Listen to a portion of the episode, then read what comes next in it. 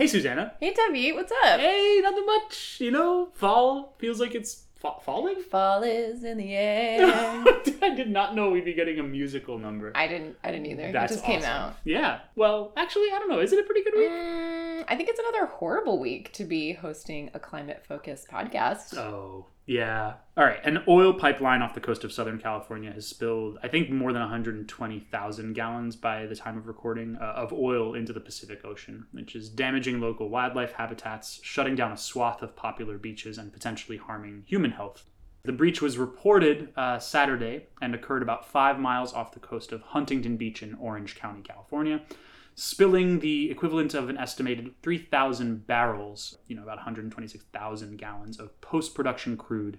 And as of the time of recording this episode, the leak's cause remains unknown. Wait, what? That this just happened this weekend.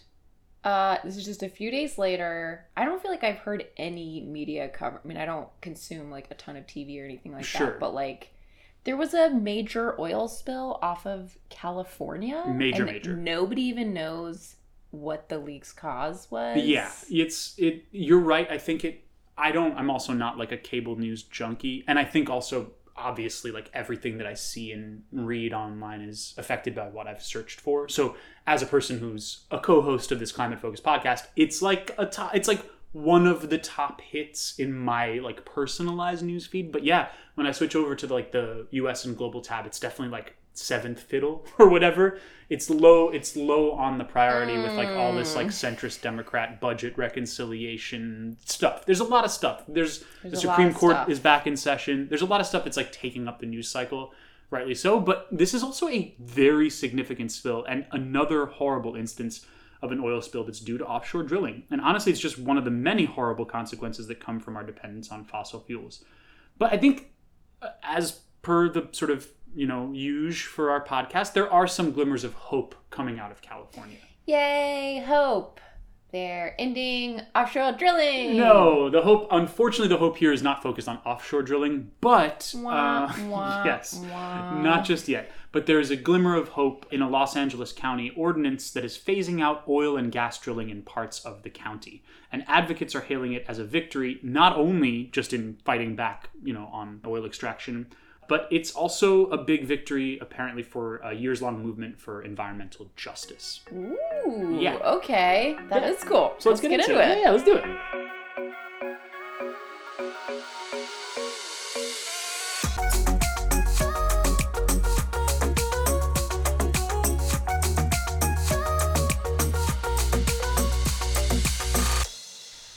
So this whole ordinance is being led by LA County Supervisor Holly Mitchell. She represents large chunks of central and south Los Angeles. And this ordinance is setting the county on a path to shutter the roughly uh, 1,600 or so oil and gas wells that span all of LA County's unincorporated communities. Wow. Um, I mean, that's crazy to think about that LA, which is such a massive, massive city, Yes. has 1,600, so it's 1,600 oil and gas wells. I can't, I mean, can you imagine that in New York City? I know, yeah, it's crazy. It's totally, totally crazy. Uh, wow. Um, and to understand why these wells have been such a problem, you have to understand that drilling for oil was one of LA's first big industries. So that's kind of how we got here.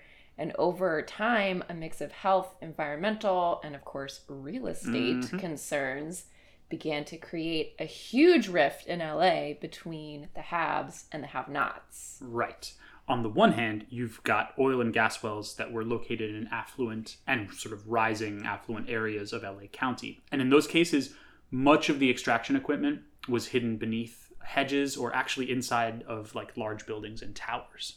That is so wild and obviously why we don't associate you know just Yeah. visitors to la Right. don't associate it as being like a huge oil capital because they actually hid equipment which Mhm. is i mean i'm from texas when you go driving out in texas like you see the oil rigs you know dipping and turning it like how difficult is it to hide an oil rig and oh my god these people were so rich and had so much influence they were actually able to get them to build whole other structures Yes. around oil rigs so that they didn't have to look at them. This is the greatest NIMBY move of all time, right? Like, we've actually linked another sort of photo feature from LA Magazine on those hidden oil rigs of LA, and it's as ridiculous and incredible as you kind of Wow. think it could be. And I mean, incredible in the like lacks credulity, beyond credibility sense. Like, these are hulking, giant, windowless structures that are hiding giant oil derricks and drills and all the equipment inside. And they look like these innocuous, you know, like windowless. It's cra- It's so crazy. Some of them are like, Wow. anyway, yeah, it's nuts. And it's like, yeah, like I said, it's like the ultimate sort of like reverse NIMBY move. It's like, oh, you want this horrible thing in my neighborhood? Well, you better hide it inside of another structure that helps me fully forget that it's there. Right. It's like the ultimate influence of affluence, Mhm. you know? It's like it's literally out of sight, out of mind. Like I don't want to see this thing. I don't wanna know it's there. Yep, yep. And it, the, like the tragic irony has no limits in this specific case. One of those hidden rigs is the 165 foot derrick at Beverly Hills High, dubbed, get this, the Tower of Hope.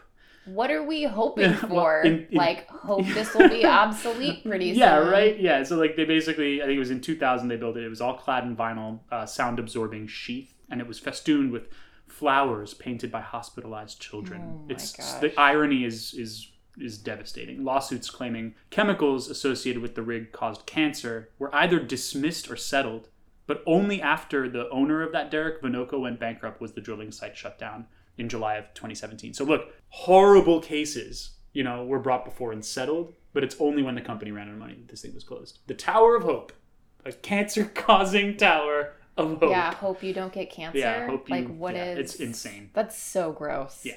Okay, so even if it's hidden, these things are causing all kinds of health problems. Yep. Not to mention the environmental impact, but the like actual human impact is really devastating and horrible. But at least they're hiding them. I mean, in a way it's kind of cool. Like it seems like a win because nobody wants to look at that infrastructure and the rich people actually convince them to keep this ugly stuff out of sight. Hmm. Uh, so, you know, health problems, horrible, but at least we don't have to look at it. So, how did they hide the wells and equipment in non affluent neighborhoods, right?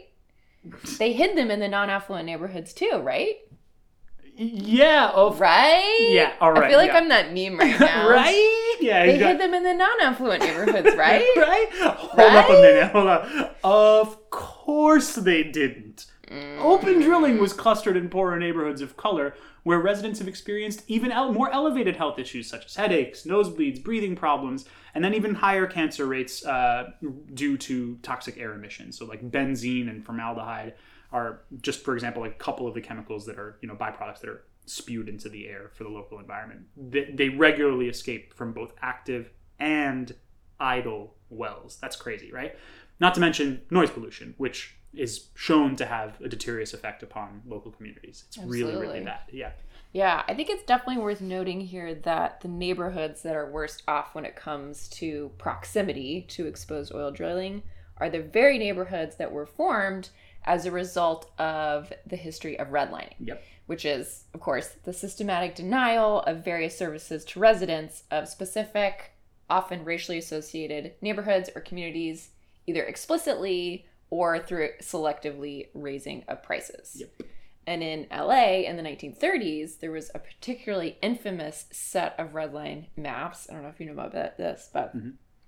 in the the presence of pollution heavy industrial operations, that was supposed to land a neighborhood in the red line zones. Yep. And that, you know, sort of signaled like this is a higher risk area. And that would discourage banks from lending or investing in it because it had this, you know, sort of pollution heavy um, operations in there. So consequently, LA's black, Latino, Asian neighborhoods, they were all redlined in those maps because of this fossil fuel infrastructure, which in turn entrapped the poverty that was building there due to the, the disinvestment from those banks and the wrong investments by the fossil fuel infrastructure. Exactly. But what about all the wells in the white and the wealthier neighborhoods, such as Beverly Hills? Right, where the, Beverly Tower Hills of High, Hope, right? Yeah, exactly. You know, those communities were shaded green and blue in the same maps, signaling less risk and encouraging the bank investment. So they didn't even follow their own rules regarding how how to define the risk in those neighborhoods. Those neighborhoods had the exact same fossil fuel infrastructure that should have gotten them redlined and they didn't. It was just straight up racist policy. Oh, absolutely. And it's so crazy. There was this one fact in the main article that we've linked to uh, in the descriptor about how today approximately one third of LA County residents lives less than one mile from an active rig. That's so crazy. I know. And the neighborhoods that are the most affected are, of course, black and Latino. As well, white Angelenos who live near wells are more likely to live near those that are that either uh, have stronger environmental controls or have already been deactivated and give off less of those like toxic chemicals, right? So over the years, a growing body of public health research linking the air toxins produced by drilling to respiratory and heart health issues has broadened public awareness and advocacy for stopping sort of the industry uh, continuing to drill in these areas. The vote on this ordinance was a result of a five year engagement by advocates around an update to the county zoning codes that regulate drilling. It started the drafting of a new county ordinance and a study of the financial costs and employment implications of phasing out drilling from these unincorporated areas. Okay. Yeah. All right. So LA used to have a ton of oil rigs and infrastructure, which is totally unbelievable to someone like me who's visited there once or twice and has never seen this stuff. yeah, right. Because apparently they've been hiding it in these faux buildings. Um, but because now we see that have such terrible health impacts, they're actually starting to phase it out. Yep. So on the county level, there's been a successful argument made to rewrite the zoning code to shutter and remove remaining active and inactive drill sites and they just they looked at the basic calculus right? Health yeah. impacts potential economic job impacts. yeah, simple. It's actually really a simple equation. It's super simple. Yeah, is this thing risks, adding more right. than it's taking away? Exactly. More health risks than job opportunities and right. like the all of the associated costs. It's a, the concept is simple. The hidden math behind both of those you know portions of course is exceedingly complicated but yeah. And uh, yeah and of course there's not the sort of overbearing looming influence of big money. Oh, of course. In that. money has momentum, right? Money yeah. has momentum in this system. So yeah. it's hard to, you know, slow it down or turn it off its path for sure. Yeah, but I mean, it's pretty cool, you know. If we yeah. take this as a model that has worked in multiple parts of LA County and beyond, mm-hmm. we could certainly apply this tactic to any drill sites that are situated close enough to an un- unincorporated community you know? But really, all this decision takes is the acceptance of a town or a city council to vote to update the zoning ordinance. It's like, wow, this is actually remarkably simple and effective. Yes. It's such a practical way to shut down these horribly polluting facilities and make a massive win for environmental justice. Yeah, and it, to me, the reason why I wanted to kind of land on that point was just that it feels like a really basic through line to our last episode. You know, where you were talking about what sort of on the town level, on the county level, we can do when we show up to these meetings and how we act and what we bring, what information, what awareness, and what issues we prioritize. Like, if a lot of this work was done to hide these 1600 or so oil, I mean, um, not all of them are hidden, but like to hide the hidden ones in Beverly Hills County, that took that NIMBY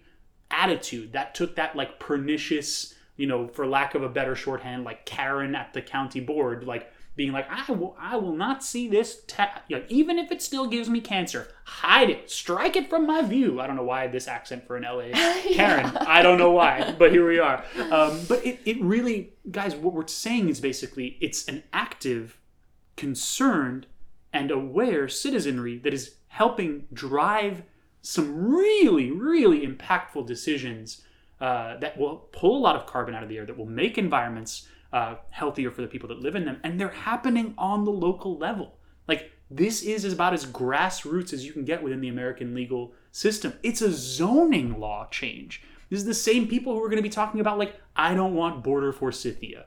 Like, I don't want these plants, like, in my view.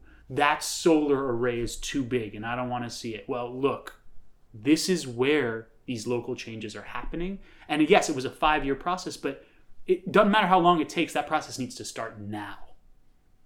So yeah, yes. just as a through line to the last uh, episode. I love that too because we often try to be more solutions focused on the podcast, and you know, climate change can feel too big to tackle. Always feels too big to tackle, like some part of it. Yeah. Right. Yeah. But it's not too big to tackle to get on your local board or your local zoning board and to institute those changes from the inside out. Like be one of the people on the boards who says this is something we should change, you Yeah. know? That's something that's within almost everybody's reach to try and get those political positions. And so, with no looming West Coast East Coast beefs from like the rap or culture game, we, you know, upstate New Yorkers extend a, a hearty high five across this country to the folks of LA County who like fought the good fight and, Oh, you know, yeah. really held their representatives to task over a five year process. And like, don't stop there.